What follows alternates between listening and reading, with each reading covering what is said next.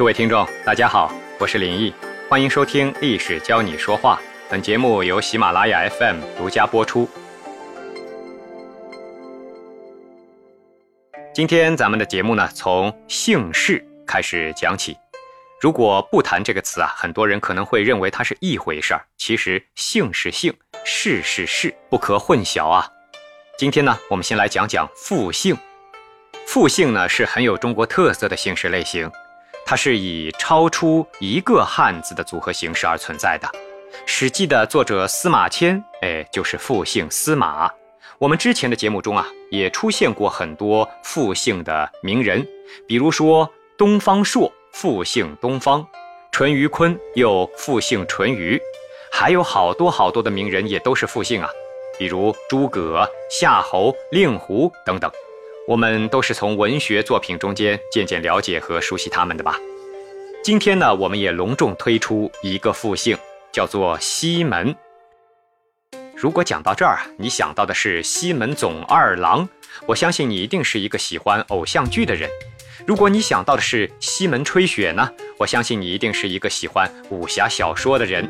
如果你想到的是西门庆，嗨，我相信，好吧，你一定是一个。熟读《水浒》的人，如果你想到的是西门子呢，我觉得你可以好好的去多多读书了。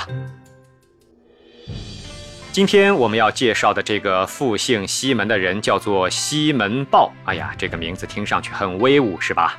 魏国安邑人，也就是今天的山西运城人。生卒年月呢，基本上已经无法考证了。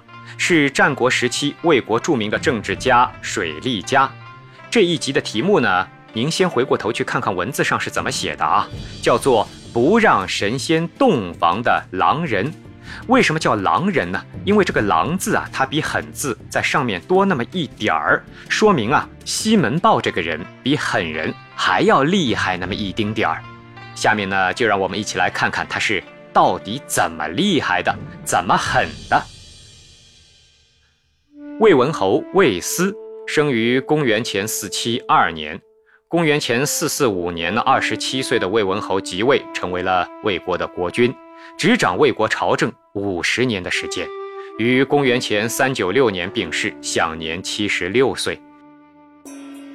我们的主人公西门豹，就是在魏文侯在位五十年里的那么某一年，被派往邺城，也就是今天的河南安阳以北、河北临漳以南的地区，去干嘛呢？做那里当地的执政官。刚到邺城的时候啊，西门豹呢立刻开始着手去整顿内政了。但是他是怎么整顿的呢？他没有从官吏的口中去获取资料。嘿，这个人呢还是有点政治智慧的哈。他亲自来到民间寻访长者，从那些老人们的口中直接去得知民众当时的疾苦和需求。不问也就罢了，这一问呢，就问出了大事儿。被询问的人呐，纷纷向西门豹回馈说，最近自己最苦的事情就莫过于给当地的河伯娶媳妇儿这个事情了。为此啊，这里早就是人民穷困，没有什么钱喽。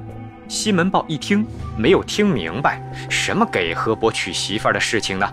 河伯啊，就是迷信中我们说的河神。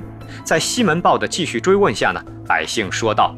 说邺城的三老庭院每年都要用替河伯来娶媳妇儿这个事情搜刮民财，找那么一个借口，搜刮上几百万钱。但是呢，他们只有把其中的几十万用来操办这个仪式，剩下的绝大部分啊，都和当地的巫婆一同瓜分了。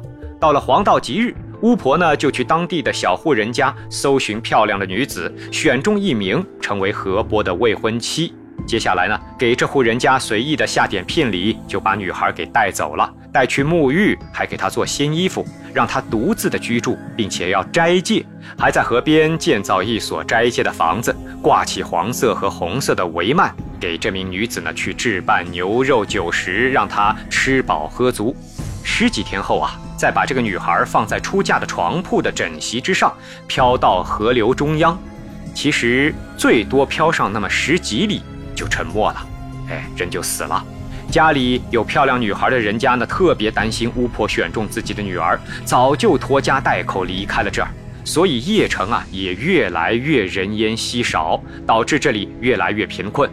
据说，如果不给河神娶媳妇儿，结果是非常严重的，河神就会发大水来淹没这里。这是哪儿跟哪儿什么事儿啊？没办法，面对这些深信不疑的民众呢，他只能说道：“下次河神娶媳妇的时候，让三老、庭院、巫婆和百姓都一起过来。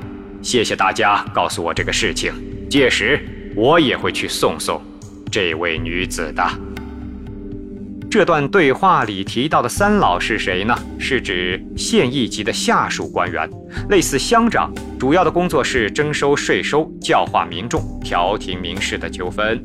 而对话中的庭院呢，指的就是县令的下属官员了，与三老呢都属于政府的工作人员。好了，接下去了解了具体情况之后呢，我们的西门豹就开始反贪腐行动了。终于到了河神娶媳妇儿的日子了，西门豹如约来到了河边。开篇的时候啊，我讲了西门豹这个名字，听上去挺威猛的，像这种名字一听就能够辟邪，是吧？邺城的三老、庭院巫婆、当地的有权势的人、富户都来到了现场，连上围观的群众足足有两三千人之多。巫婆呢，大概七十多岁的样子。身后啊，还跟着十几名女弟子。哎呀，这阵仗很威风啊！都穿着丝绸制作的华丽服饰，一看就是有钱人。西门豹呢，大声说道：“把河神的媳妇儿带过来，让我看看是否足够漂亮，当得起这河神的妻子啊！”众人立刻扶着这名女子来到了西门豹面前。西门豹看了看，又大声说道。这姑娘一点儿也不漂亮，完全不适合做河神的妻子，不够格。巫婆，麻烦你帮我告诉河神，我们要找更美丽的女子，麻烦他多等几天，不要生气。哎呀，民众一听，这又来了一个闹事儿的主，谁知。随后，西门豹就示意身边的差役，差役们呢立刻明白了西门豹是什么意思，估计是时间跟得久了，心领神会，抓起巫婆，直接就投进了汹涌的江水之中。稍等了一会儿，西门豹呢不耐烦地说道：“巫婆为什么去了这么久？赶紧让他的弟子也去催催他，让他快点回来吧。”差役们心领神会。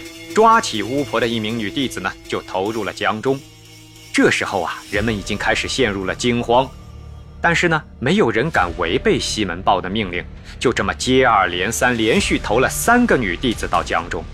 西门豹不耐烦地问：“是不是他们都是女流之辈，说不清楚意思啊？”来人来人，让邺城的三老也辛苦走一趟吧。说完，就命令差役将三老也扔进了江里。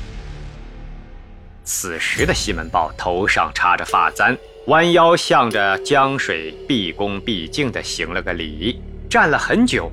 庭院和其他官员呢，都冷汗直冒，吓了个半死。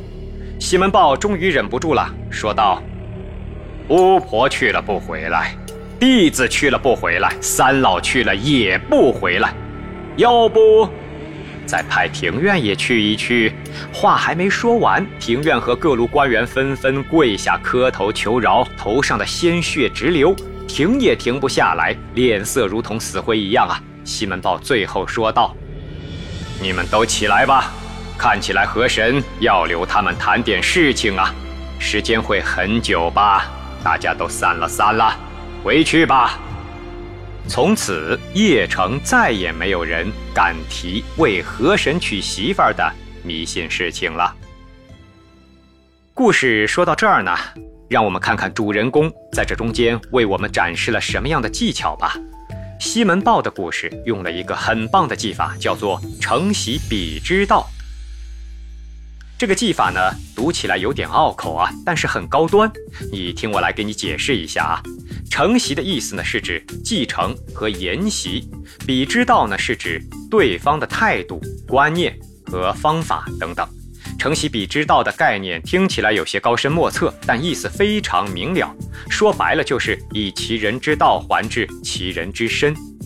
金庸先生的武侠小说中啊，不少人物用过这样的战术方法。《倚天屠龙记》中，张无忌在光明顶用少林派的降龙十八掌击败了少林的门徒。《天龙八部》中呢，慕容复的成名绝技就是以彼之道还施彼身。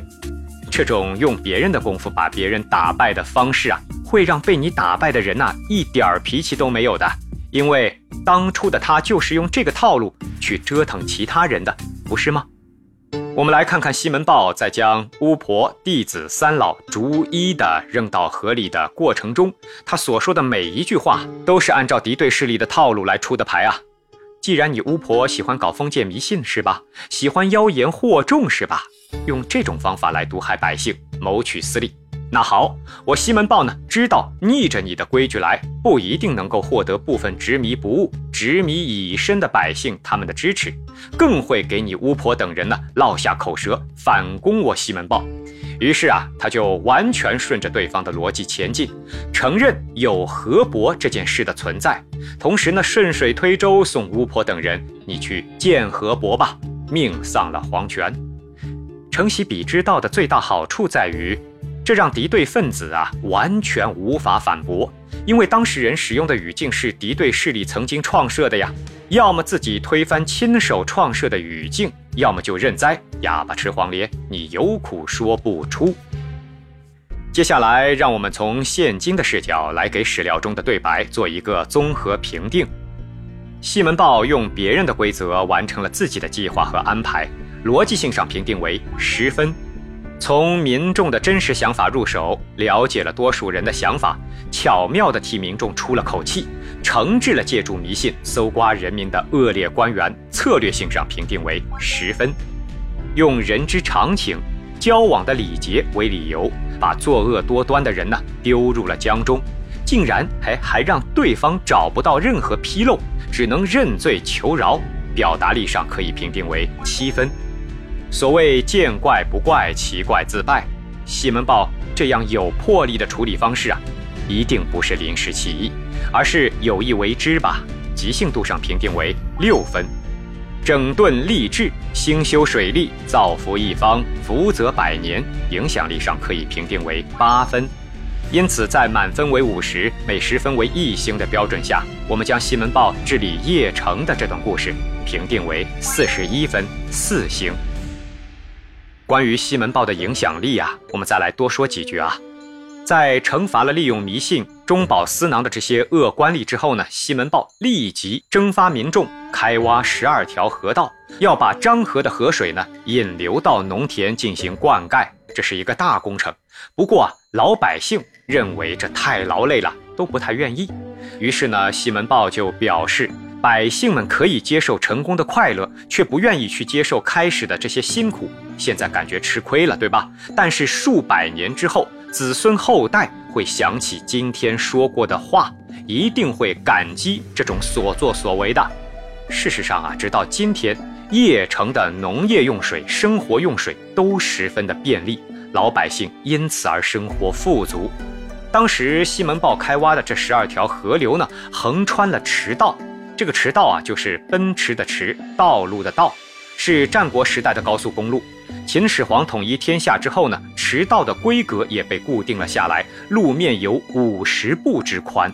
据说这条道路啊，只有皇帝能走，而且从发掘出来的遗迹来看啊，秦代的驰道上是铺设铁轨的，被猜测是用马拉动的铁路，厉害吧？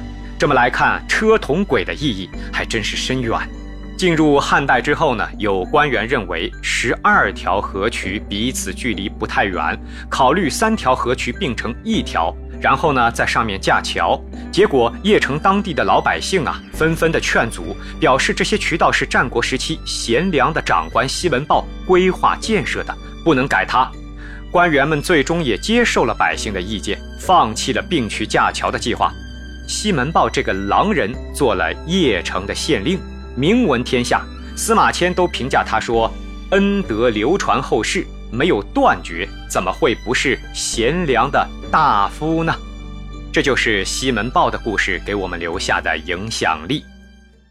讲到这儿呢，大家有没有在脑海中想到曾经听过的一些承袭彼之道的案例呢？你看，我不讲哈，这突然之间你还不一定想得到。